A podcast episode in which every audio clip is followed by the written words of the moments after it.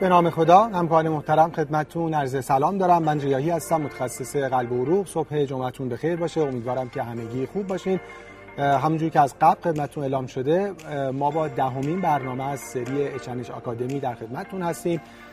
برنامه‌ای که قرار هست بر اساس معرفی case همونجور که در جلسات قبل هم همینطور بوده. به دو risk factor مهم بیماری های قلبی عروقی بپردازیم و practice شایع اونها رو مرور کنیم. یعنی بیماری فشار خون بالا و اختلالات چربی. برای من باعث افتخار هست که برای این گفتگو و برای این پنل در خدمت سه همکار بسیار محترم باشم. از کنار من جناب آقای دکتر قنواتی متخصص قلب و عروق. دکتر قنواتی سلام. صبح شما بخیر. خیلی ممنون که این دعوت رو قبول کردین. صبح شما بخیر باشه. صبح همکاران عزیز هم بخیر باشه. امیدوارم که روز خوبی رو شروع کرده باشن. خیلی متشکر جناب آقای دکتر ملک متخصص بیماری های داخلی فوق تخصص بیماری های قدرت و متابولیسم و عضو هیئت علمی دانشگاه علوم پزشکی ایران. دکتر ملک صبح شما بخیر. خیلی متشکرم که این دعوت سلام. دارم. همینجور خدمت دوستان و همکاران به خصوص از شهر زیبای تبریز که ما رو پیگیری می‌کنن و همینجور از شهرهای دیگه. امیدوارم که برنامه خوبی رو پیش رو داشته باشیم. خیلی متشکرم. و جناب آقای تو سهرابی اینترونشنال کاردیولوژیست و عضو هیئت علمی دانشگاه علوم پزشکی تبریز. طبق برنامه قرار بود که این برنامه در تبریز برگزار بشه به صورت حضوری. دیگه شرایط کرونا باعث شد که ما تبریز رو بیاریم اینجا خلاصه. و جناب آقای دکتر سهرابی زحمت کشن و به نمایندگی از این شهر خوب ما در خدمتشون هستیم. دکتر سهرابی خیلی ممنون و خسته سفر هم نباشین. خیلی ممنون که تشریف آوردید خواهش می‌کنم شما. لطف دارید. سلام عرض می‌کنم خدمت شما و اساتید بزرگ. و امیدوارم که برنامه پرباری باشه. خدمتتون هستیم. خیلی متشکرم از لطفتون. من یه مقدمه خیلی کوتاه داشته باشم درباره burden بیماری های قلبی عروقی و risk factor ها و بعد وارد سه case ی بشیم که برای این برنامه آماده شده. همکار محترم همونجوری که در اسلاید ها می‌بینیم ما نهایتا target صحبتمون در این پنل بیماری های قلبی عروقی هستن cardiovascular disease. این روزها ما با واژه پندمی دیگه خیلی خوب و البته متاسفانه آشنا شدیم به جهت بیماری کووید و خب همین بیماری هم باعث شد که این برنامه فقط یک تجربه دیجیتال باشه. نکته مهم این هست که ما قبلا هم پندمی های مهمتری داشتیم و هنوز هم داریم. از جمله بیماری های کاردیوواسکولار و خب می‌بینیم که حدود تقریبا نیم میلیارد فرد مبتلا به بیماری های قلبی عروقی هستند. نکته ای که هست این که ما همیشه وقتی کووید رو پیگیری می‌کنیم می‌بینیم که آیا در مثلا کدوم پیکش هستیم در مثلا شیب سعودی هستیم یا داره مثلا منحنی میاد پایین. متاسفانه بیماری های قلبی عروقی هیچ وقت این منحنی به سمت پایین نیامده و همینجور که می‌بینیم این شیوع در جاهای مختلف دنیا حالا کمتر و بیشتر در حال افزایش هست. خب بیماری هست که فقط این نیست که شایع باشه مرتلیتی و موربیدیتی خیلی زیادی داره. می‌بینیم که به عنوان در حقیقت اولین علت مرگومیر هست در همه دنیا. خیلی بیشتر از همه cancer ها و با نسبت به بقیه بیماری ها می‌بینیم که بیشترین مرگومیر رو به خودش اختصاص میده. از جهت morbidity و disability هم می‌بینیم که بیماری های ischemic قلبی و stroke دو بیماری مهم cardiovascular هستند. شایع ترین علل disability هستند و این دو در کنار هم یعنی mortality و morbidity که با هم DALY رو تشکیل میدن یعنی disability adjusted life year می‌بینیم که این هم در حال افزایشه. یعنی هم خود بیماری شیوعش در حال افزایشه و هم عوارضش یعنی مرگ و میرش و morbidity ش. اما ما راجع به دو risk factor مهم می‌خوایم صحبت کنیم. risk factor مهم بیماری های قلبی عروقی. در این نمودار مهم می‌بینیم درباره LDL که در مطالعات مختلف ژنتیکی مطالعات prospective cohort و همینجور مطالعات randomized همه نشون دادن که پایین آوردن LDL به صورت significant باعث کاهش ریسک و شیوع بیماری های قلبی عروقی میشه. درباره hypertension هم همینجور هست. می‌دونیم که شایع ترین علت قابل پیشگیری مرگ در همه دنیا بیماری مهم فشار خون بالا هست. خب این در حقیقت نمودار و شکل مهم امریکن هارت اسوسییشن هست که عملا میگه با کنترل هشت ریس فاکتور مهم ما می‌تونیم به اینجا برسیم که شیوع بیماری های قلبی عروقی و عوارضش کمتر بشن. همینجور تو این تصویر که با هم نگاه بکنیم یعنی از رنگ سبز هلسی دایت اگزرسایز مناسب کنترل قند خون و بیماری دیابت رسیدن به وزن مناسب کنترل اختلالات لیپید همینجور کنترل بیماری فشار خون بالا قطع سیگار و هشتمی که به هفتای قبلی اضافه شده یک خواب خوب هست.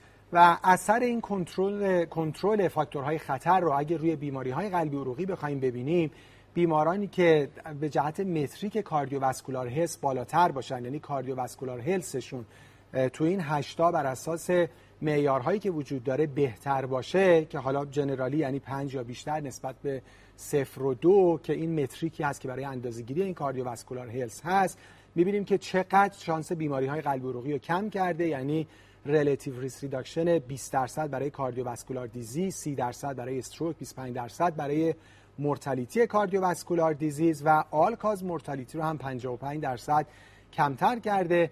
واقعیتش اینه که درباره این فاکتورهای خطر اینجوری که بالاخره ماهی رو هر وقت از آب بگیریم حالا تازه نیست ولی بالاخره خوب هست. ولی اتفاقا اینجوریه که the earlier این کار انجام بشه benefit ش خیلی خیلی بهتر هست. خب این نقش مهم screening رو میرسونه اینکه بتونیم risk factor های مهم که حالا همکار من درباره فشار خون بالا دیابت و اختلالات چربی صحبت خواهند کرد بتونیم screen کنیم زودتر تشخیص بدیم و زودتر و بهتر درمان بکنیم. و حالا در در حقیقت مطالعات و cohort ها اینجوری دیده شده که اگه حالا در کشور ایالات اینجوری باشه که افراد بتونن به یک high cardiovascular health برسن عملا سالی دو میلیون event cardiovascular رو میشه جلوش گرفت. حالا ضمن اینکه این فاکتورهای خطر کنترل بشن benefit های دیگه هم داره مثل کاهش cancer، دمانس، ESRD, COPD, quality of life و نهایتا کاستی که برای فرد و برای جامعه ممکنه به خاطر بیماری ها ایجاد بشه. و آخرین نکته این که علیرغم این اهمیت زیاد یعنی شیوع بیماری های کاردیوواسکولار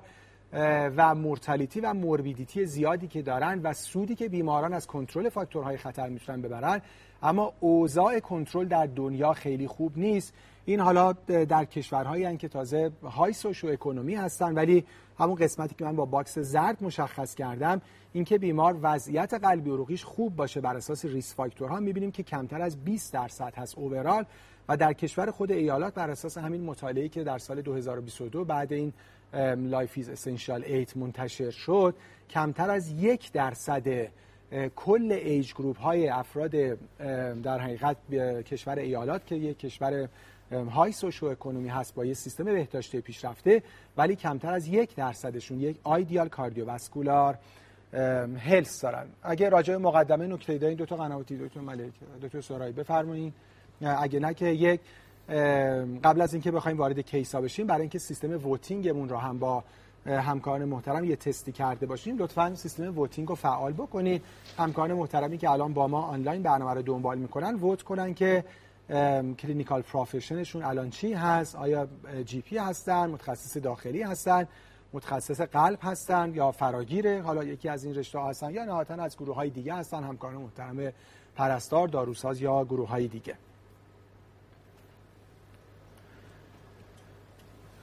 خب نتیجه voting هم بله ما فکر کنم روی LCD می‌تونیم ببینیم. هر وقت آماده شد.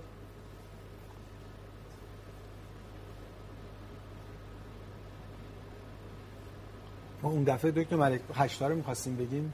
یکیش یادمون رفت من این دفعه تصویر رو گذاشتم که دیگه هر هشتاش یادمون باشه دیگه. آره. حالا من فکر کنم اجالتا دکتر سهرابی که دیشب خواب خوبی نداشتن احتمالاً فشار رو باید بگیریم. بله. فشار ما باید بگیریم. آره. ببینید بیشترینی که شانس این که داره رعایت بشه اون خواب خوبه. اون بهتر رعایت میشه الان. شانس. شانس. شانس این که بتونه آدم آره. آخه باید خوب باشه فقط. آره. آره کوانتیتیش مهم نیست. باید با یه آرامش یا آخه تو تنها چیزی که خیلی زحمت نمی‌خواد باید خب فکر کنم این نتیجه نهایی هست. عمده همکاران همکاران جی پی هستن. خب تارگت این برنامه هم همکاران جنرالیست هستن و بعد همکاران اینترنیست. فکر کنم اینا معنیش اینجوری که یعنی 50 درصد 30 درصد 20 درصد. مثلا 20 درصد دیگه اینجوریه. خیلی خب خیلی عالی. ما در حقیقت target عمده همکاران generalist هستن. البته خب بوده 20 درصد همکاران متخصص قلب با ما هستن. خب خیلی متشکرم. وارد case ها بشیم case اولی که خدمتتون مطرح میشه حالا همکارانی که با ما آنلاین هستن می‌تونن یه گوشم یادداشت بکنن ولی بعد سوالا که مطرح میشه من در box بالا خلاصه case رو هم گذاشتم. case اول آقای 48 ساله هستن که مدیر عامل یه شرکت مهندسی هستن و اومدن که نتایج home blood pressure monitoring شون نشون بدن. یعنی قبلا یه ویزیت دیگه داشتن و پزشک ازشون خواسته که یه هفت روزی هشت روزی فشارها رو در منزل ثبت کنن که حالا همکاران من یه بار راجع به روشش هم صحبت خواهند کرد. و یه نکته دیگه هم نگران وجود بیماری های کرونری در خودشون هستن. حالا میگیم جلوتر چرا. بیمار function class خوب دارن و هر هفته یه, ساعتی بالاخره کوه میرن. حالا همکاران باید به ما بعدا بگن که این کافی هست به عنوان یه exercise regular هیچ symptom ی ولی توی ساعت کوه نوردی ندارن. smoker هستن 15 pack ه و occasional drinker هم هستن.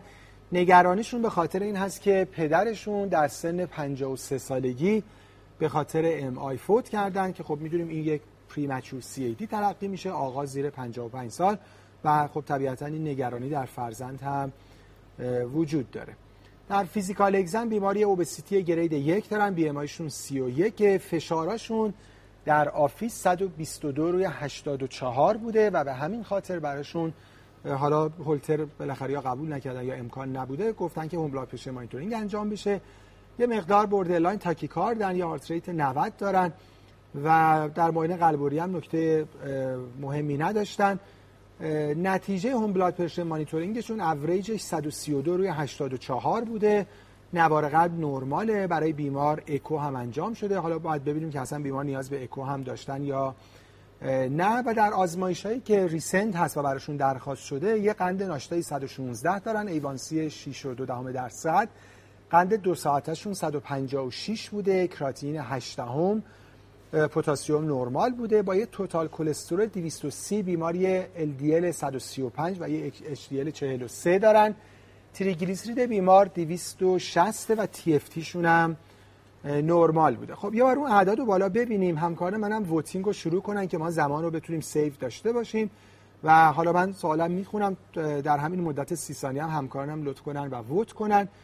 سوال اول راجع به اعداد فشار خونه. خب ما یه home blood pressure monitoring 132 روی 84 داریم ولی office شون 122 روی 84 بوده. الان توصیه چیه؟ اینکه حالا هولتر ببندن دوباره یا اینکه فعلا یه lifestyle modification و بعد مثلا اعداد دوباره 6 ماه بعد review بشه؟ خب بالاخره بیمار risk factor زیاد دارن. یعنی وزن رو کم کنن سیگار رو ترک کنن exercise شون رو شاید بیشتر کنن diet شون شاید خوب نباشه باشون صحبت کنیم. یا اینکه گزینه C علاوه بر lifestyle modification والزارتان هم شروع بکنن و اعداد دوباره یک ماه بعد review کنیم. یا lifestyle modification و یه بیزوپرولول دو نیم و اعداد رو مثلا دو ماه بعد دوباره review کنیم. خب هر وقت آماده شد نتیجه voting هم با هم ببینیم و فکر کنم این قسمت رو دکتر قنواتی چون راجع به hypertension می‌خوان صحبت کنن ببینیم که چقدر باید زحمت بکشن تا نتیجه آرا رو جابجا کنن.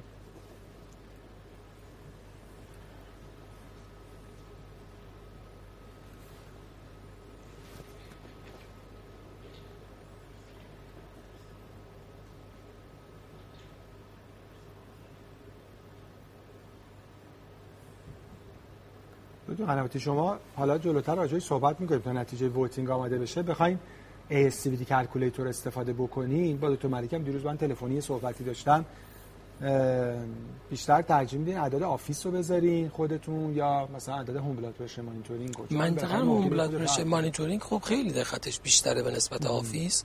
من ترجیحم برای اینه که home blood pressure monitoring رو استفاده کنم دکتر صحبت می‌کردیم یعنی ولی correlate ش به کلینیک دیگه. یعنی اعداد home blood pressure monitoring رو معادل چه عددی در کلینیک هستن؟ اون رو استفاده کنیم نکته مهمی که دکتر ملکم داشتن این که اولا که خب بالاخره اون cohort با عدد office بوده بله بله. یه توصیه اینه که یعنی توصیه درستی حالا همون عدد office رو بزن سری در بیاد. چون ممکن میگن بعد برو جواب هولتر تو بیا جواب home blood pressure چیزی هم آخرش محاسبه نمیشه. حالا تو این مریض هم ببینیم مثلا چقدر فرق می‌کنه. اگه عدد office رو بذاریم عدد home blood pressure monitoring رو خب این result از یه تعدادی حدود دو درصد توصیه به هولتر کردن. ده درصد نظرشون درست می‌بینم عدد؟ بله. نه اونا درصده. آخه فکر کنم درصدش درصد بله. 100 نمیشه. 100 میشه. 24 نه 100 که نمیشه. اون متریک کنارش باید ببینیم چه جوریه ولی به صد نصف. حالا بعد تو این فاصله به من بگن که این متریک ها چه جوریه چون این عدده که با هم صد نمیشه. تقریبا 13 و 10 و 2 و اینا این صد نمیشه. تعداد عددیه. چی؟ شاید هم تعداده. شاید هم نفر پس تعداده. آها این با درصد. مرسی. آره این بهتره. خب خیلی ممنون. عمدتا نظرشون به این بوده که فعلا دارو نمی‌خوان. دکتر قنواتی و فقط lifestyle modification و بعدش یه تعدادی نظرشون به والزارتان بوده. بیزوپرولول هم بیطرفدار نبوده. ولی خیلی بدم نیست نتیجه آرا ولی خب بالاخره نیاز به جابجایی زیاد داره. بریم سوال مربوط به لیپید رو لطفا با هم ببینیم. حالا بالاخره بیمار هم عدد کلسترولش و LDLش مختله. voting هم لطفا شروع کنیم که زمان save کنیم. و هم عدد تریگلیسیرید.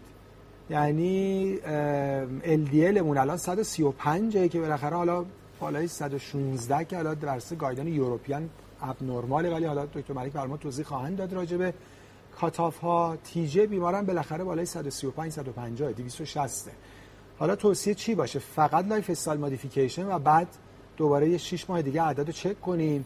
یا علاوه بر lifestyle modification مثلا یه moderate intensity dose استاتین شروع کنیم و جنفیبروزیل و بعد follow کنیم. یا اینکه روزوواستاتین شروع کنیم مثلا 10 میلی که خب بازم moderate intensity ه و فنوفایبریت شروع کنیم و اعداد رو review کنیم. یا اینکه حالا فقط یه استاتین moderate intensity شروع کنیم به اضافه lifestyle modification و یه دو ماه بعد اعداد رو review کنیم. تو این گزینه ها دکتر ملک امیدواریم یه گزینه حالا نگیم که bias ایجاد نشه دیگه vote ی نداشته باشن. حداقل یه گزینه vote نداشته باشه تا بعد تو بقیهش ببینیم که نتیجه چجوری میشه.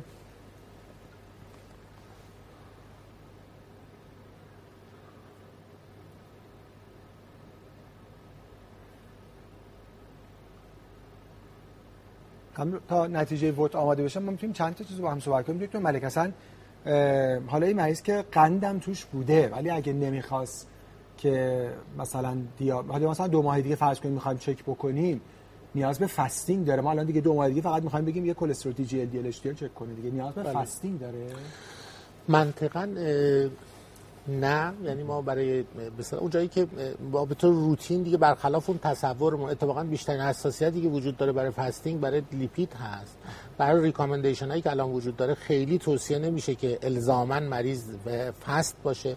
مگر در بیماری که baseline TG ش بالای 400 باشه. اگر TG های بالای 400 داشته باشه خب recommendation که با fasting تکرار بشه در غیر اون صورت نه. به خاطر که خیلی رژیم غذایی روز, روز گذشته روی تاثیری رو لیپید به خصوص کلسترول و LDL نداره یا ناچیز این تاثیر. پس حداقل مثلا تو follow-up بیمارشون یه TG هم زیر 400 بوده لازم نیست بگیم که fasting آزمایش بله. انجام بده. خب درصد درصدی که من گفتم ان نداشته باشیم ولی داریم هنوز یعنی گزینه B ترکیب استاتین با جنفیبروزیل که absolute contraindication هنوز داریم. گزینه یکم بی طرفدار نبوده. گزینه C هم ترکیب روزوواستاتین ولی خوب بوده تو ولی تقریبا نسبتا بیش از 50 درصد. 50 خورده درصد نظرشون این بوده که فقط یه روزوواستاتین ولی خب بالاخره 50 درصد اون گزینه رو نداشتیم. خب خیلی متشکرم. آقای دکتر ملک با شما شروع کنیم و با بحث LDL و فعلا با یه بیماری مواجه هستیم که دیابت ندارن established هم ASCVD ندارن. حالا راجع fasting non-fasting شما صحبت کردین ولی نکات دیگه که می‌خوایم صحبت بکنیم که الان goal LDL برای این بیماران تو primary prevention چی هست؟ approach مون چی باشه از نظر شروع درمان دارویی همینجور از نظر lifestyle modification و یه نکته مهم هم follow-up اصلا آیا نیاز به follow-up داره یا هیت رانه دیگه؟ ما دارو شروع کردیم دیگه نهایتا همین دارو خواهیم. بله. ما اینجا تو فضای primary prevention هستیم. خب اولین سوال اینه که اصلا کی لازمه که مریض ها چکشن این ممکن است بر اساس های کشورهای مختلف فرق کنه. ولی به هر حال آها توصیهش اینه بالای 20 سال بیمارا screen بشن. همونجور که ابتدا صحبت شد الزامی نداره مریضا ناشتا باشن. و خدمت شما اگر همه چی خوب بود میشه 5 سال بعد تکرارشون کرد. این از نظری که ما کی بریم screen کنیم برای مریض ها خب حالا ما screen کردیم برای ما یه سری اعداد ارقام میاریم ما می‌خوایم تصمیم بگیریم.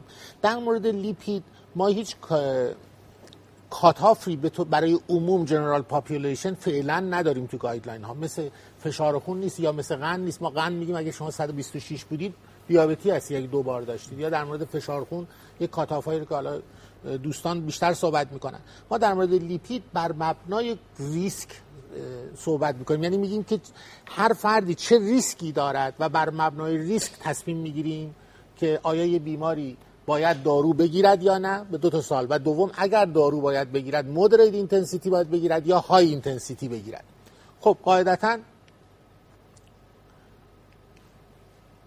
بر این مبنا ما بیمارانمون رو در چهار category تقسیم می‌کنیم.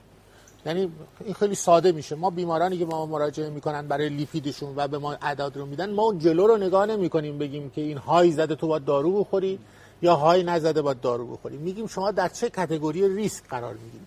آیا secondary prevention یعنی established cardiovascular disease دارد؟ established cardiovascular disease چه یعنی که مریض proof شده باشه که مریض ایسکمی atherosclerotic هست. مثل MI کرده CVA کرده peripheral artery disease داره. استنت گذاشته. سابقه اثبات شده unstable angina یا coronary artery disease داره.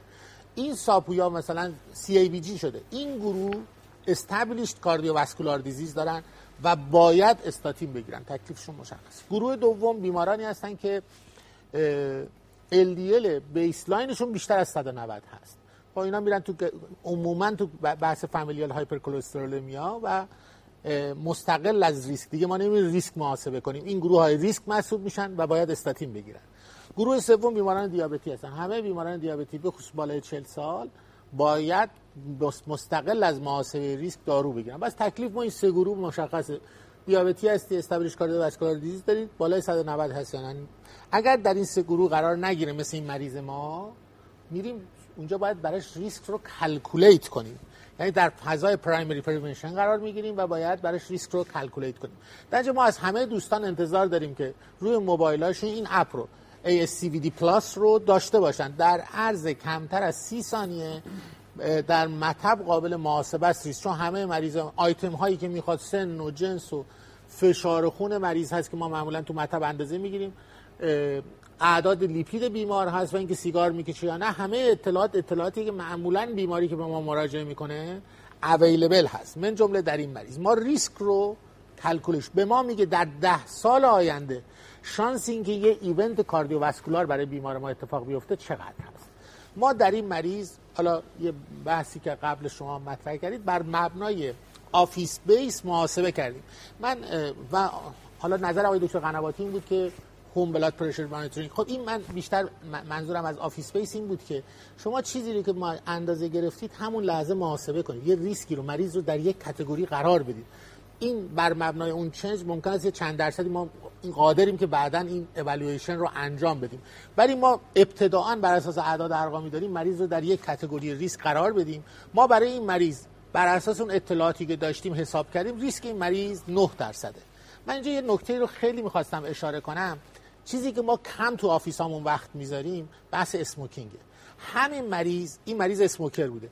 اگر سیگار نمی‌کشید ببین ریسکش میشه 3 و 8 درصد. یعنی اینکه فوق العاده ریسک یعنی مریض میاد تو category low risk در صورتی که الان در category intermediate risk هستش. در نتیجه این سیگار فوق العاده مهمه. گاهی اوقات شاید من گاهی اوقات میگم ارزشش بیشتر از یعنی ما خیلی وقتا شما محاسبه می‌کنید ریسکش معادل دیابته. یعنی شما وقتی میرید اعداد دی... مریض می‌زنید دیابتی است یا نیست اسموکر است یا نیست می‌بینید که شاید گاهی اوقات بیشتر از دیابت داره ریسک به مریض تحمیل می‌کنه. در نتیجه مریض ما ریسک اینکه برایش یه حادثه قلبی عروقی اتفاق بیفته با این المانه هایی که داشت 9 درصد هست. خب 9 درصد چه ترجمه ای داره؟ بر مبنای آها شما می‌بینید که اگر زیر 5 درصد باشد مریض low risk میشه. بین 5 تا 7 و 4 دهم درصد مریض borderline هست. 7 و نیم تا 19 و 9 دهم یعنی زیر 20 درصد intermediate هست و بیش از 20 درصد high risk محسوب میشه. اهمیت این داستان چیه؟ خب مریض لو ریسک و معمولا ما lifestyle توصیه می‌کنیم و خب follow ش می‌کنیم. مریض high risk باید high intensity استاتین رو دریافت کنه. منظور ما از high است... intensity حداقل 20 میلی گرم روزوواستاتین و حداقل 40 میلی گرم آتورواستاتین هست. دیگه نگاه نمی کنیم عدد چقدر بگیم که خب شما نزدیک نرمال هستید یا اینکه یه ذره بالا هستید. پس شما ما بر مبنای ریسک intensity استاتین رو تعیین می‌کنیم. این خیلی چیز مهمیه. دوستان توجه داشته باشن این مریض ممکن است بیاد اصلا LDL 90 باشه. بگن که 90 که نرمال زده. ما در مورد normality صحبت نمی کنیم در مورد ریسک صحبت می‌کنیم. اینجا اگه مریض در گروه high risk قرار گرفت با همون LDL 90 هم باید high intensity استاتین دریافت کنه. در نتیجه پس این مریض ما moderate intensity میشه. inter، intermediate در گروه intermediate recommendation من چیه؟ حداقل یه moderate intensity استاتین رو دریافت کنه که میشه تقریبا 10 میلی گرم روزوواستاتین و 20 میلی گرم آتورواستاتین باید دریافت کنه. خب نکته ای که وجود داره در اینجا خوب گفتی اینایی که زیر 5 درصد هستن که ما کار زیادی نداریم یعنی lifestyle رو بهشون توصیه می‌کنیم. بالای 20 درصد هم که تکلیف معلومه. ما دو تا گروه داریم یکی borderline در گروه borderline که بین 5 تا 7.5 درصد هست کی بریم سراغ درمان؟ اینجا بحث risk enhancer ا پیش میاد که ما بهش توجه داشته باشیم. در گروهی هم که moderate intensity هم هستن اگر واقعا ما گاهی اوقات فقط با یه عدد ریسک مثلا نه ما در این مریض که smoker ه یعنی risk enhancer ها وقتی وجود دارن ما بیشتر قانع هستیم که مریض رو روی استاتین بذاریم. risk enhancer ها یعنی چی؟ ما اگه بریم نگاه کنیم مریضی که family history premature atherosclerotic cardiovascular disease در این مریض داشته. خب این دیگه ما رو بیشتر قانع می‌کنه که حتما این مریض استاتین دریافت کنه. یا اینکه LDL ما بیشتر از 160 باشه به طور دائم. خب اگر مریضی باشه در همون گروه borderline هم قرار بگیره ما بیشتر قانع هستیم که به این مریض استاتین بدیم. مریضی chronic kidney disease داره یه GFR زیر 60 داره. خب این مریض وقتی حتی تو borderline قرار بگیره یا حتی تو intermediate ما بهش احتمالی که بیشتر. metabolic syndrome هست سابقه خانوم هایی هستن که سابقه preeclampsia دارن premature menopause دارن. حالا بیماری های inflammatory است و یکی از نکات مهم اینجا می‌خوام برای دوستان چون بعدا بحث لیپید TG زیاد صحبت خواهد شد TG بیشتر یک risk enhancer ه. یعنی اگر تریگلیسیرید بالا به صورت persistent وجود داشته باشه مثل این case که بالای 260 بود باز در این مریض سابقه premature ش و TG ش ما رو قانع می‌کنه که حتما باید استاتین بگیره و بیشتر مریض رو persist می‌کنیم. و یه سری المان های آزمایشگاهی وجود داره مثل CRP بیشتر از دو lipoprotein بیشتر lipoprotein a بیشتر از 50 میلی گرم پر دسی‌لیتر و ApoB بیشتر از 130 و ankle brachial index که آقای دکتر قنواتی عزیز بیشتر صحبت خواهند کرد. من خواستم این توجه رو بدم که risk enhancer ها مهمن. وقتی برای مریض وقتی قرار می‌گیرن به خصوص در فضای borderline خیلی اهمیت دارن و در فضای intermediate که ما بیشتر persist کنیم. اگر risk enhancer ها وجود نداشته باشن یعنی مریض risk enhancer نداشته باشه. فقط مثلا همین مریض smoker نبود سابقه خانوادگیشو نداشت. هیچ فقط یه ریسک 9 درصد داشت. ممکن بود که بخوایم روی لیپید بذاریم مریض مقاومت داشته باشه. اونجا میشه از CAC score استفاده کرد. در حقیقت وقتی risk enhancer رو داریم واقعا CAC score شاید اصلا لازم نباشه. همون clinically ما تصمیممون رو قاطع بگیریم. ولی CAC score به ما کمک می‌کنه در چنین فضایی که وقتی زیر مثلا صفر وقتی هست شاید در فضای borderline یا intermediate بتونیم دارو به مریض ندیم یا برعکس CAC بالای 100 رو قاطعانه تر تصمیم بگیریم دارو بدیم بالای 400 که دیگه اصلا مریض high risk محسوب میشه. در مورد مانیتورینگ من کوتاه کنم صحبت رو. آیا CPK اینا احتیاج نه baseline لازم نیست اندازه گیری بشه؟ ولی در مورد ALT و AST آنزیم های کبدی خیلی از guideline ها توصیه می‌کنن baseline داشته باشیم و در دو تا سه ماه آینده چک کنیم. اگر تغییری نداشت دیگه لازم نیست follow بشه و اینکه اگر مریضی بالا بود رو جلوتر بیشتر صحبت می‌کنیم. خیلی متشکرم. من یه چند تا نکته رو بخوام جمع بندی بکنم. پس اولا فرمودین که ما عدد نرمال نداریم. این به نظر نکته مهمیه. به خود بیماران هم خیلی باید اینو منتقل بکنیم. چون آزمایشگاه یعنی نتیجه رو که میارن بالاخره یه دونه بالا پایین باشه اون یه هایولوی می‌زنه. همکار نورولوژیستی بودن می‌گفتن که یعنی یه بار اصلا یه مقاله نوشته بودن گفتن ما MRI می‌خوایم خب MRI یه چیزایی می‌نویسه. بعد قبل از اینکه بیارن پیش من میرن خودشون با دیکشنری اینا رو یکی یکی نگاه می‌کنن. بعد خب یه چیزای دیکشنری در میاد ترسناکه دیگه. مثلا micro infarct در microvasculature اونجا اینم یه خورده‌ای بعد نگران میاد. میگن من همیشه به مریضا میگم بابا این نامه رادیولوژیست به منه. اصلا شما نامه رو برای چی باز کردین؟ مثلا اون داده که شما برای من بیارید و من می‌خورم و برای شما توضیح میدم. واقعیتش اینه که خب آزمایشگاه نیاز به تفسیر داره. نتیجهش باید به بیماران اینو خیلی خوب توضیح بدیم و حالا ما برای اینکه ببینیم که آیا نرمال هستین اعداد یا نه پس باید ببینیم که بیمار در کدوم یکی از این کاتگوری ها هستن که الان ما کاتگوری اولی که داشتیم بیمار نان دیابتیک نان ASCVD و LDL پایینتر از 190 بودن. نمی‌خوام بگم سخت ترین ولی اونیش که تازه داستانش بیشتره همینه که تازه یه فرایندی داره. و اگر بقیه‌اش که حالا جلوتر شما خواهید گفت کار ساده تره حتما باید ریسک حوادث قلبی 10 ساله رو حساب کنید. اعدادی که شما داشتین در حقیقت بالای 20 بود و زیر 5 بود و 5 تا 7 و 7 تا 20 بالای 20 که تکلیف روشنه. می‌خوان همه دارو زیر 5 میشه فعلا دست نگه داشت. 7 تا 20 عملا همه moderate intensity نیاز دارن به خصوص اگه risk enhancer دارن. من اگه اشتباه نکنم بیمار دو تا risk enhancer ی که داشت یکی family history بود تو لیست شما و یکی هم یه TG بالا داشتن که حالا اگر persistent باشه و بین metabolic syndrome عملا بله. دیگه. یه metabolic syndrome هم بیمار داره. بله. بین 5 تا 7 هم optional ه. ولی اگه از این risk enhancer ا وجود داشته باشه حالا جلوتر دکتر سرابی هم راهنمایی خواهند کرد که مثلا calcium score برای مریض مناسب هست یا نه.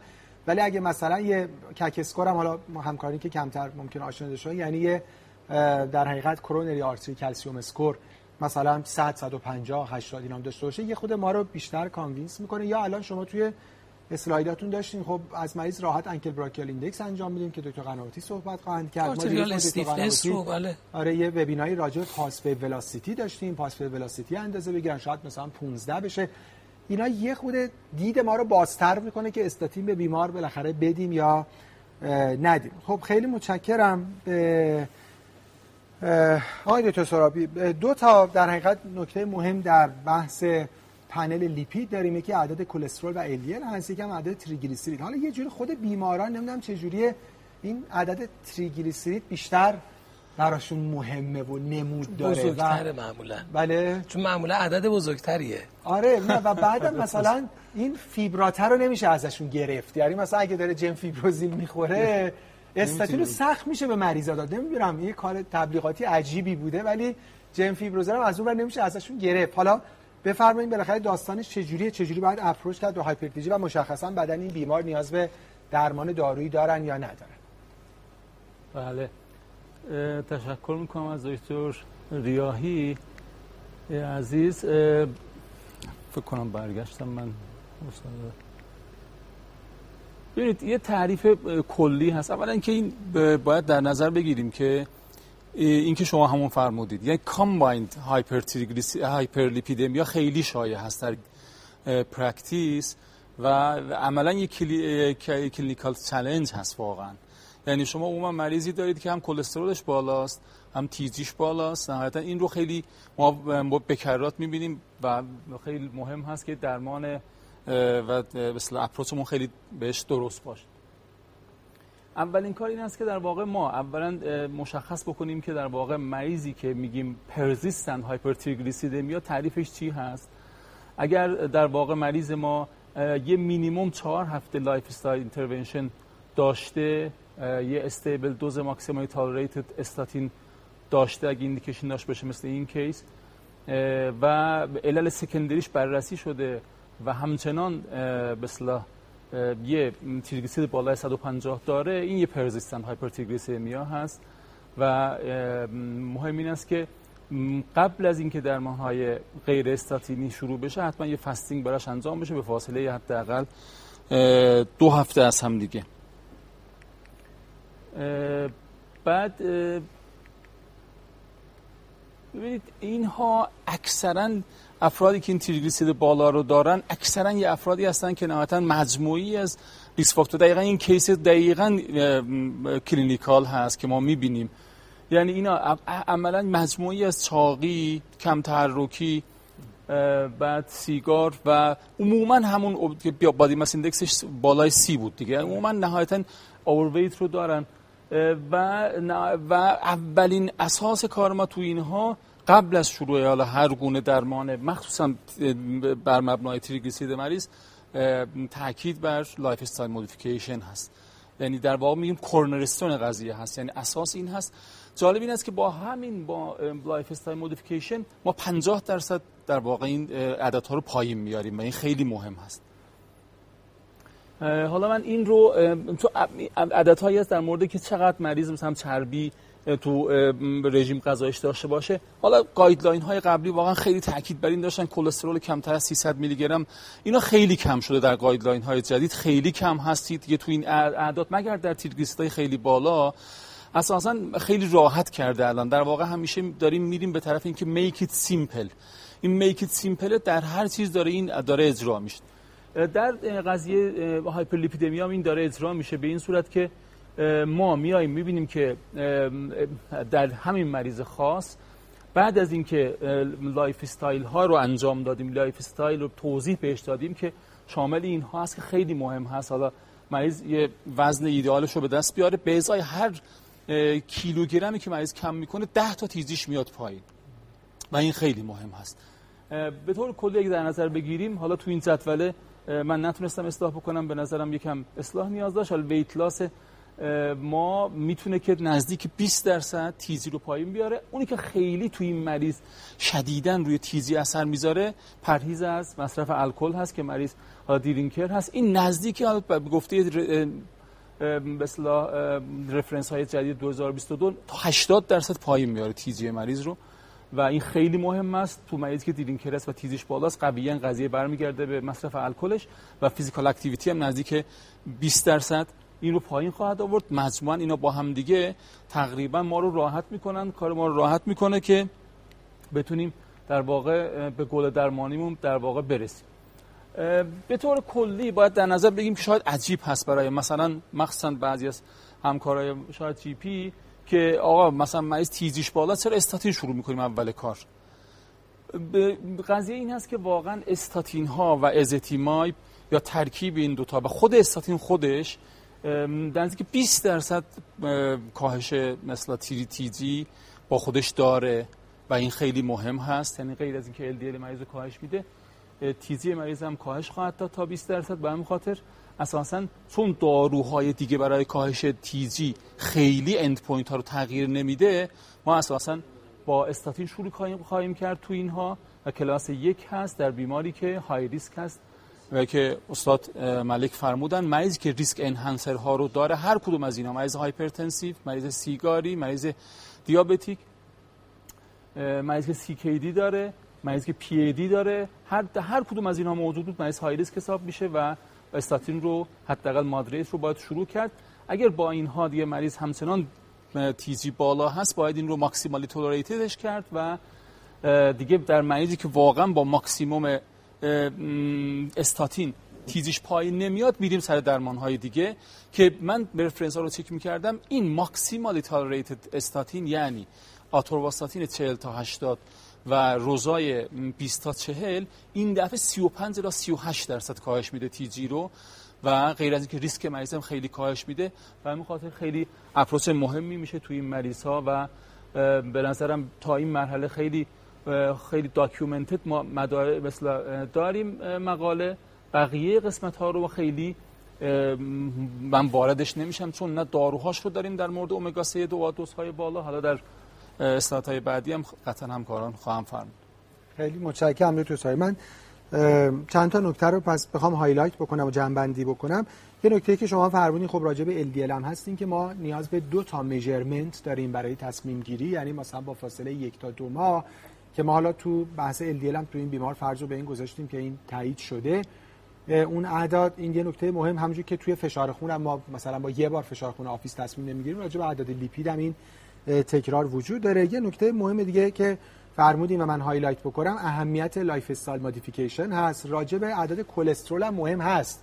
ولی واقعا اهمیتش اینقدر dramatic نیست که راجع به تریگلیسیرید با این اعداد خیلی مهمی که شما اشاره کردین تو بعضی موارد مثل الکل مثلا تا 70 درصد 80 درصد ممکنه بتونه hyper TG رو اصلاح بکنه. همینجور حالا رژیم غذایی مناسب کاهش وزن اهمیت خیلی در حقیقت رژیم‌های low sugar حالا بستگی به میزان تریگلیسیرید که خب راجع به این بیمار ما در حقیقت هنوز خیلی risk factor دارن که بتونن اصلاح کنن اعداد TG بیاد پایین.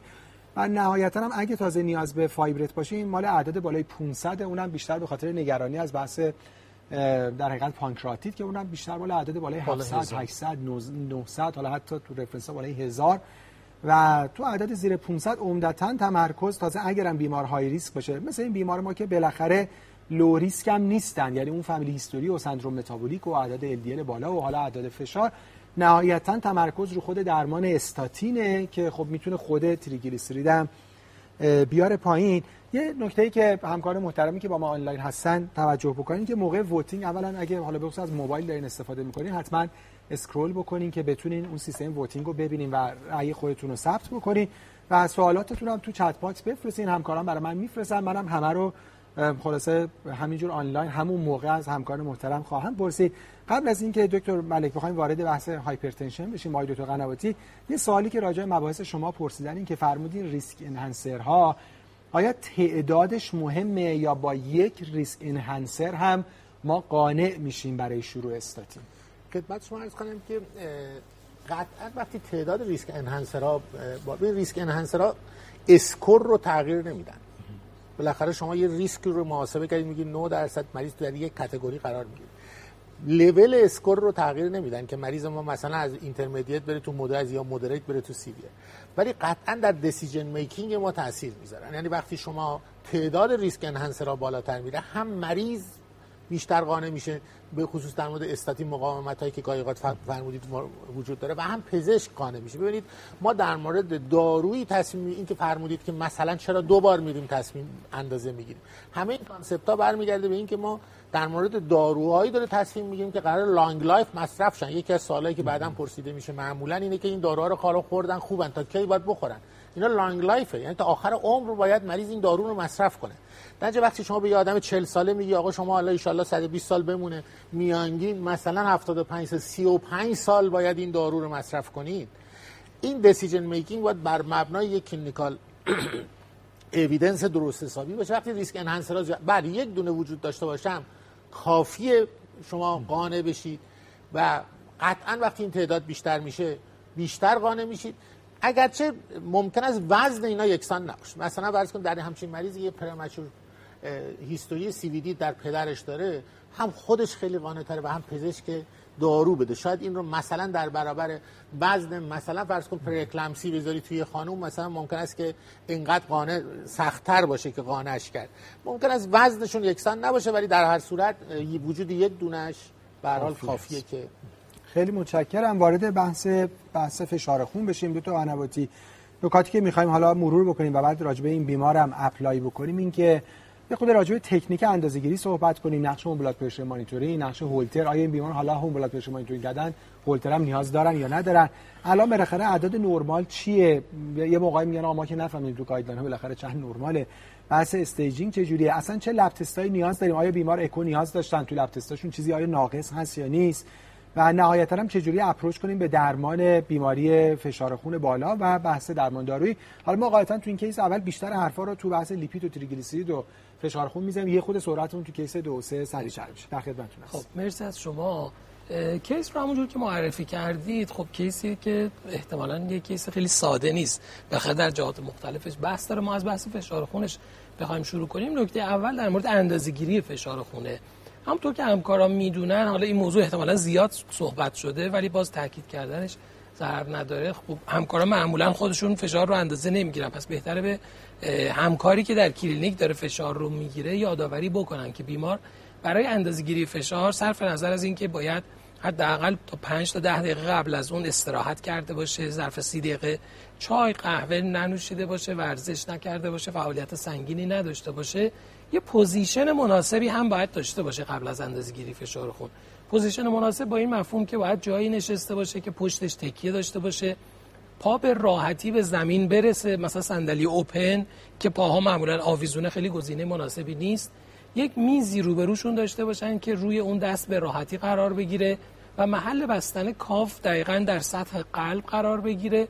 راحت نشسته باشن صحبت نکنن کسی باهاشون صحبت نکنه. یعنی نه شنونده باشن نه گوینده باشن. پاها رو روی همدیگه نندازن. این شرایط چه برای اندازگیری فشار در مطب و چه برای اندازگیری فشار در منزل نکات کلیدی هستن. حالا من معمولا به بیماران میگم در منزل بهترین گزینه استفاده از میز شامه به خاطر اینکه تقریبا میشه همه این شرایط رو اونجا فراهم کرد. در این شرایط باید فشار رو اندازه گیری کنن. من همینجا در مورد اندازه گیری فشار در منزلم بخوام بگم فرمی که می‌بینید نمونه فرم اندازه گیری فشار در منزله. که باید برای هفت روز فشارها اندازه گیری بشه. حالا اگر بیماری فشارش خیلی بالاست می‌خواید زودتر تصمیم بگیرید می‌تونید بگه سه روز اول رو به شما اطلاع بدم ولی کامل شده این فرم یک هفته ایه صبح دو نوبت به فاصله یک تا دو دقیقه شبها دو نوبت به فاصله یک تا دو دقیقه و صبحها قبل از صبحانه شبها قبل از شام. در مجموع میشه روزی چهار تا اندازه گیری که مجموعه اینها 28 عدده باید میانگین گرفته بشه تا به عنوان میانگین عددی در نظر گرفته بشه. در ادامه ارزش این رو خدمتتون توضیح خواهم داد. تعریف جدیدی که از 2018 American College of Cardiology در guideline ها وارد کرد تعریف فشار نرمال در همه guideline ها یکیه. guideline کشوری رو اگر همکاران بهش استناد می‌کنن guideline اروپایی رو اگر بهش استناد می‌کنن guideline آمریکایی. همه تعریف فشار نرمال کمتر از 120 در سیستول و کمتر از 80 در دیاستوله هر دوی این شرط ها باید محقق باشه که این فشار نرمال باشه. یه تعریفی رو که guideline آمریکایی به عنوان elevated گذاشت سیستول بین 120 تا 130 با دیاستول همچنان کمتر از 80 که این به عنوان elevated ه این بیشتر به عنوان یه علامت هشداره که این فرد داره از محدوده نرمال خارج میشه و به زودی احتمالا وارد stage ی یک خواهد شد برای اینکه ما فواصل ویزیت بیمار رو کوتاه کنیم با دقت بیشتری بیمار رو تحت نظر داشته باشیم. شاید حتی لازم باشه تو بیماری که دیابت داره CKD داره بیمار های ریسک atherosclerotic cardiovascular disease حتی تو این شرایط ارزش داره home blood pressure monitoring یا برای بیمار ambulatory blood pressure monitoring رو انجام بدیم. stage یک فشار خون عدد سیستول 130 تا 140 کمتر از 140 و دیاستول 80 تا 89 در نظر گرفته میشه. هر کدوم از این دوتا وجود داشته باشه که این بیمار بر اساس blood pressure اولیه office ی که ازش اندازه گیری شده در stage یک قرار می‌گیره. با blood pressure 84 اگرچه سیستول در مرحله elevated ه ولی هر کدوم stage بالاتری داشته باشن ما مبنا رو بر مبنای اون قرار میدیم و بر اون مبنا دقیقا تصمیم گیری می‌کنیم. اما تو guideline های جدید اهمیت اندازه‌گیری فشار در خارج از office خیلی زیاد شده و به خاطر همین تعاریف مختلفی هم برای فشار خون ایجاد شده. اگه دقت بفرمایید اون box پایین سمت راست قرمز رنگ hypertension یه که بیمار هم در office هم در منزل فشارش بالاست که این به عنوان overt hypertension شناخته میشه. box سبز رنگ بیمار blood pressure ش در office نرمال در منزل هم نرمال این به عنوان normotensive در نظر گرفته میشه. حالتی که بیمار فشارش در office بالاست ولی در منزل نرماله white coat hypertension ه و این بیمار ما به نظر می‌رسه یک case mask effect ه چون بیمار در office هم فشار خون بالا داشته. ولی در منزل متوسط فشارش به نسبت office بالاتر بوده. این رو با عنوان mask effect میگیم. اگر فشارش در office نرمال بود و در منزل بالا بود به عنوان masked hypertension میشناختیم. وقتی در office یه عددیه که بالاست بازم ولی در منزل از اون بالاتره به عنوان mask effect در نظر گرفته میشه که این بیمار خب اعداد هولتر فشارش در منزل 132 روی 84 بوده که از office هم بالاتر بوده. توصیه اکید guideline ها این در تقریبا همه guideline ها به طور واضح و مؤکد اومده که اندازهگیری فشار در منزل نه تنها ارزش داره که ارزشش حتی از office هم بیشتره. و اندازهگیری خارج از آفیس که out of office blood pressure measurement گفته میشه یا باید به روش ambulatory blood pressure یا هولتر فشار باشه یا باید به روش home blood pressure monitoring که در ابتدا من توضیح دادم. هر دو اینها هم قابل قبول هستن. خب home blood pressure monitoring cost کمتری داره هزینه کمتری داره. البته نیاز داره که فرد well باشه توانایی انجام این کار رو داشته باشه. از نظر مالی توانایی تهیه دستگاه مناسب رو هم داشته باشه. دستگاه مناسب رو هم دکتری حالا من یه گریزی بزنم اینجا بهش. دستگاه مناسب طبق تعریف همه guideline ها الان دستگاه های دیجیتال ولیدیتد هستن. یعنی دستگاه دیجیتال برخلاف گذشته که تصور می‌شد دستگاه مورد تایید نیستن اتفاقا مورد تایید هستند به شرط اینکه اون دستگاه ولیدیتد شده باشه و اون در حقیقت مارک رو دریافت کرده باشه اپرووال رو دریافت کرده باشه که دستگاه اپروف شده برای اندازه‌گیری فشار در منزل هست اگر دستگاه تهیه کردن حتما باید به طور سالیانه هم دستگاه رو کالیبره کنن چون این دستگاه ها مستقیم فشار رو اندازه گیری نمی کنن بلکه فشار رو calculate می‌کنن و بر مبنای این باید حتما سالیانه و به طور منظم کالیبره بشن. اما وقتی تشخیص دادیم نکته اول اینه که خب باید یه سری ارزیابی های اولیه به خصوص از نظر secondary cause ها داشته باشیم از نظر target organ damage ها داشته باشیم و از نظر comorbidity های همزمان. بنابراین یک fasting blood glucose حداقل اندازه‌گیریه که ما نیاز داریم. یک CBC lipid profile function کلیوی همراه با کراتینین بررسی سدیم، پتاسیم و calcium، TSH, UA و ECG به عنوان basic و حداقل ارزیابی ها هستند اگرچه که echocardiogram برای بررسی LVH uric acid و UACR هم جز ارزیابی های روتینی هستند که برای بیماران توصیه میشه که انجام بشه. در نهایت بر اساس اعدادی که برای بیمار اندازه گیری می‌کنیم بیمار در یکی از چهار گروهی که اینجا می‌بینید قرار می‌گیره. گروه اول از سمت چپ گروهی هستن که فشار خون نرمال دارن یعنی کمتر از 120 و کمتر از 80 دیاستول که اینها فقط توصیه میشه که lifestyle مناسبی داشته باشن. و سالیانه فشار خونشون اندازه گیری بشه. بنابراین در کلیه افراد بالغ توصیه برای اینه که حداقل یک بار سالیانه فشارشون اندازه گیری بشه. گروه بعد که گروه elevated هستن فشار گفتیم فقط سیستول بین 120 تا 129 دارن ولی دیاستول همچنان کمتر از 80 این گروه از افراد دیگه گروهی نیستن که فقط بهشون بگیم lifestyle modification رو داشته باشن. این افراد باید non-pharmacologic therapy براشون شروع بشه چون مشخصا از افراد نرمال ریسک بالاتری دارن. ولی درمان دارویی براشون شروع نمی کنیم سه تا 6 ماه بعد بیمار رو بررسی می کنیم و در ادامه بررسی ها اگر علیرغم lifestyle modification و non-pharmacologic therapy همچنان در بررسی های بعدی ریسکشون بالا باشه threshold پایینتری برای شروع درمان برای اینها هم خواهیم داشت به خصوص اگر بیمار ریسک بالایی داشته باشه. atherosclerotic cardiovascular disease ریسک بالایی داشته باشه. این گروه از بیماران رو هم می‌تونیم به فکر درمانشون باشیم.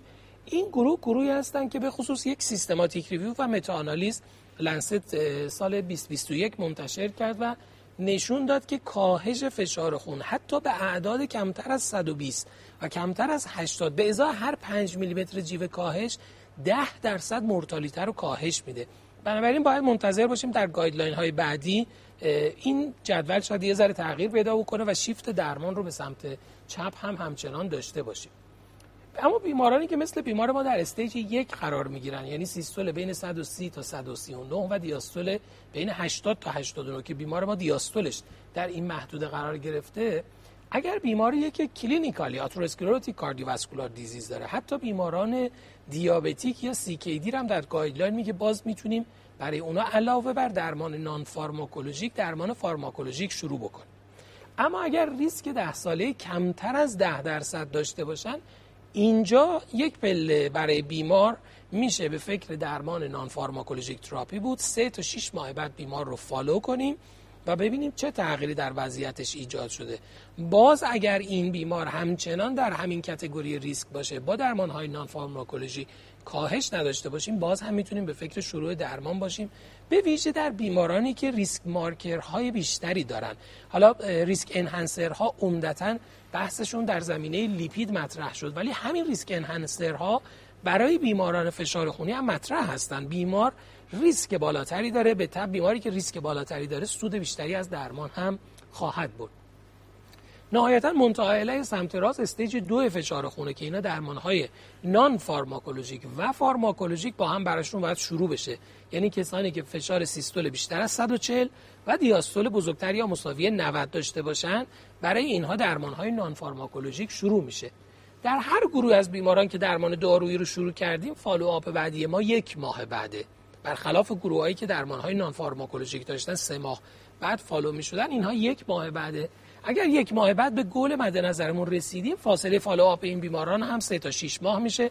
در غیر این صورت هم باید adherence رو بررسی بکنیم هم در صورتی که adherence مناسب بوده باشه به فکر افزایش دوز داروها و افزایش تعداد داروها برای کنترل بهتر فشار خون این بیماران باشیم. زمانی که تصمیم گرفتیم برای بیماران در کنار non-pharmacologic therapy درمان دارویی رو شروع بکنیم توصیه guideline اینه که بجز در بیمارانی که ریسک خیلی پایینی دارن و در stage یک فشار خون هستن یعنی بیماران stage یکی که low risk هستن در بقیه بیماران بهتر درمان رو با دو دارو از ابتدا شروع بکنیم. گفتیم threshold guideline ها احتمالا به زودی از حتی اعداد 130 هم پایین تر خواهد اومد. اینجا توصیه میشه که از ترکیب combination ACE inhibitor ها یا ARB ها با یک calcium channel blocker یا diuretic استفاده کنیم که خوشبختانه ما این combination ها رو همه رو در کشورمون داریم. چه ترکیب ARB با calcium channel blocker چه چه ترکیب ARB با diuretic ها رو همه رو در کشور در دسترس داریم و به راحتی می‌تونیم استفاده بکنیم. ادامه follow-up ما یک ماه بعد اگر در اون زمان بیمار به فشار مد نظر رسیده adherence مناسب داشته اینجا باید به فکر triple therapy باشیم. combination ARB calcium channel blocker و diuretic که با این combination ها هم در کشور در دسترس داریم. ARB والسارتان calcium channel blocker آملودیپین و diuretic هیدروکلروتیازید ترکیب هر سه اینها به عنوان یک single pill قابل استفاده است و الان تقریبا همه guideline ها توصیهشون اینه که به خصوص درمان در بیمارانی که در stage دو هستند در بیمارانی که stage یک high risk هستند در بیمارانی که بیشتر از 10 میلیمتر جیوه دیاستول و 20 میلیمتر جیوه سیستول بالاتر از target دارن در هر حال درمان combination رو به عنوان single pill براشون شروع کنیم. در step بعد یک ماه بعد اگر فشار خون بیمار کنترل نشده اینجا باید به فکر resistant hypertension باشیم. شاید لازم باشه اینجا بیمار رو refer کنیم برای بررسی علل ثانویه و ارزیابی های دقیق تر و اگر دقت بفرمایید در box پایین گزینه های مثل بتا ها حتی خط چهارم درمان هم نیستند و خط پنجم هستند یا در بیمارانی که یک دلیل دیگه برای مصرف beta blocker بیمار tachycardی داره به دلیل tachycardی beta blocker نیاز داره بیمار به خاطر congestive heart failure نیاز به beta blocker داره بیمار به علت coronary artery disease نیاز به beta blocker داره. اینها indication هایی هستن که beta blocker استفاده میشه. وگرنه تا خط چهارم درمان هم همچنان جایگاهی برای استفاده از beta blocker ها در گایدلاین به راحتی در نظر گرفته نشده. اما هر چه صحبت از درمان دارویی میشه کنارش صحبت از درمان غیر دارویی دلیل عمده اینه که اهمیت این درمان اگر نگیم بیشتر از داروهاست کمتر از داروها هم نیست. همونطور که ملاحظه میفرمایید اهمیت کاهش وزن در حدیه که می‌تونه تا 5 میلیمتر جیوه در بیمار فشار خونی باعث کاهش فشار بشه. حتی مطالعات دیدن به ازای هر یک کیلوگرم کاهش تا یک میلیمتر جیوه ما می‌تونیم کاهش فشار رو داشته باشیم. از نظر دایت به خصوص دش دایت که بیشتر از همه مورد بررسی قرار گرفته و یه رژیم غذایی که در اون میوه، سبزیجات، غلات کامل و در حقیقت لبنیات کمچرب وجود داره. تا 11 میلیمتر جیوه ما می‌تونیم فشار خون سیستول بیمار رو بیاریم پایین. یادمون باشه که بهترین داروهای فشار خون در دوزهای استارتینگشون حتی اپتیمال دوزشون نهایتا در حد 10 میلیمتر جیوه فشار خون رو کاهش میدن. پس عدد عدد بسیار قابل توجهی. یا کاهش مصرف نمک که تا 5 میلیمتر جیوه می‌تونه کاهش داشته باشه. افزایش مصرف مواد غذایی که حاوی پتاسیم هستن نه مکمل ها تا 5 میلیمتر جیوه می‌تونه منجر به کاهش فشار خون بشه. physical activity در اشکال مختلفش. در گذشته عمدتا تاکید بر روی aerobic exercise بود. الان aerobic dynamic resistant و isometric resistant. همه نوع exercise ی توصیه میشه. در مورد aerobic 90 تا 150 دقیقه در هفته توصیه میشه که فرد aerobic exercise داشته باشه که این کمک می‌کنه. اون 8 essentials life ی که دکتر گفتن 8 life essential ی که دکتر گفتن یکیش همین exercise ه که صرف نظر از اینکه چه تأثیری روی فشار بذاره. به بهبود زندگی و کیفیت زندگی کمک می‌کنه و نهایتا moderation alcohol consumption کاهش مصرف الکل تا چهار میلیمتر جیوه می‌تونه منجر به کاهش فشار خون بشه که حداقل در این بیماری که ما باش مواجه بودیم مصرف الکل داشت بیماری بود که اضافه وزن داشت و به راحتی میشه با اصلاح این موارد. صرف نظر از کنترل تیجی حتی فشار خون بیمار رو هم کاهش داد که اون قابل قبوله. سوالی که زیاد پرسیده میشه اینه که من کی می‌تونم داروی فشارم رو قطع کنم؟ واقعیتش اینه که در عمل هیچ وقت. به ندرت ممکنه مواردی رو داشته باشیم که فردی با کاهش وزنهای شدید با تغییرات قابل توجه در lifestyle ش تونسته برای مدتی بدون دارو باشه. ولی اغلب اون بیماران هم در نهایت در سیر زمان نیاز به مصرف دارو پیدا می‌کنن. اگرچه که ما استقبال می‌کنیم از اینکه بیمار بتونه برای حتی مدت کوتاهی هم با رعایت lifestyle مناسب کاهش وزن رژیم غذایی physical activity بتونه فشارش رو کاهش بده. ما اون زمان دارو رو کم می‌کنیم و اگه بشه قطع می‌کنیم و نهایتا در پیگیری ها هر زمان فشار افزایش پیدا کرده مجددا شروع می‌کنیم. ولی قانونش مثل همین فنریه که می‌بینید. بیماری که هیچ تغییری در وضعیتش ایجاد نشده و با مصرف دارو این فنر فشرده شده فشار کنترل شده به محض ول کردنش مجددا فشارش افزایش پیدا می‌کنه و حتی ارزش ترای کردن و تمرین کردن هم نداره چون ممکنه عواقب بسیار خطرناکی برای بیمار کریز و rise ناگهانی فشار خون داشته باشه. اما در مورد درمان فشار خون این بیمار نکته ای که وجود داشت خب بیمار در فشار مطب عددش 122 روی 84 بود دکتر یایی که در stage یک قرار می‌گیره. از نظر تعیین ریسک با عدد فشار مطب بیمار ریسکش 9 ما گفتیم ریسک 10 و بالاتر از 10 رو براش درمان دارویی شروع می‌کنیم. اگر با میان با عدد فشار در منزل بیمار و correlate کردنش به office ما بخوایم حساب بکنیم فشار home blood pressure monitoring 135 روی 85 معادل فشار 140 روی 90 میشه. بیمار 84 بوده. واقعیتش بیماری که home blood pressure monitoring ش دیاستول 84 داره که از نظر من با 85 خیلی تفاوتی نداره. ریسکش با احتساب عدد office ش 9 درصده که اونم با 10 درصد خیلی اختلافی نداره. بیماری که سابقه premature cardiovascular disease داشته خودش metabolic syndrome alcohol consumption داره.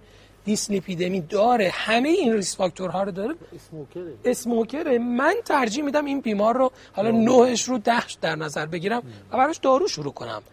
مگر اینکه بیمار به در گذشت زمان به من نشون بده کاهش وزن داشته سیگار رو کنار گذاشته الکل مصرف نمی‌کنه.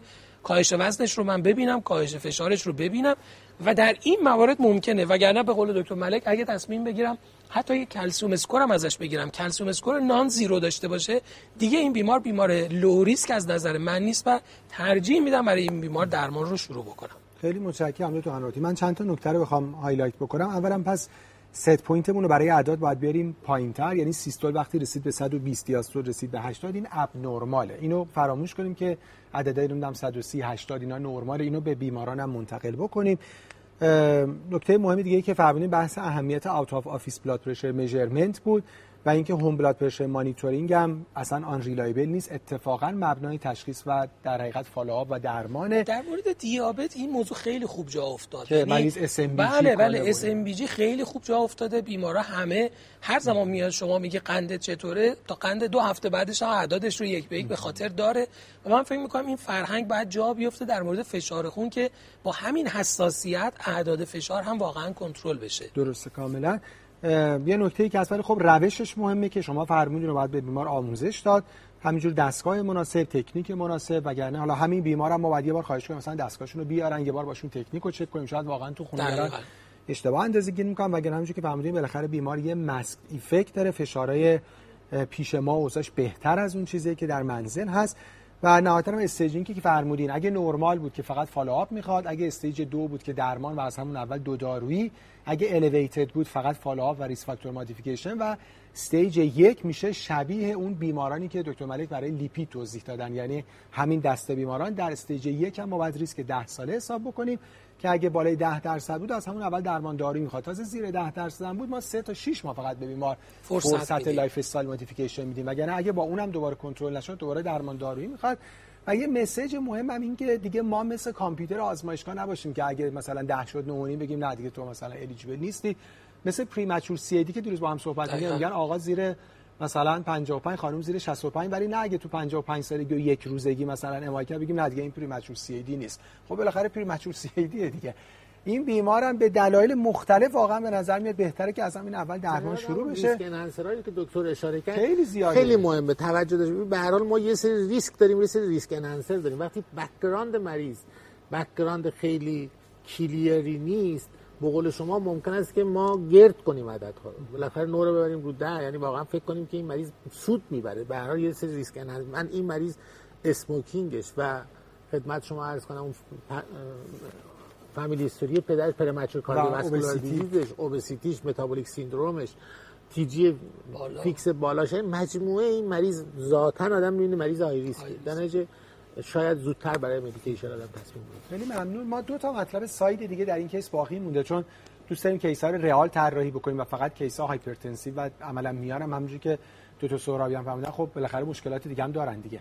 الان این بیمار هم بالاخره اعداد قندشون تو range در حقیقت prediabetes ه هم یه نگرانی دیگه ای دارن برای CAD اینا رو هم کوتاه مطرح می‌کنیم. خیلی سوال داریم راستش و من خواهشی که دارم چون خب خیلی مباحث قبلا هم تکرار شده خب خیلی دوستان تمایل دارن همکاری که با ما آنلاین که سوالاتشون پاسخ داده بشه.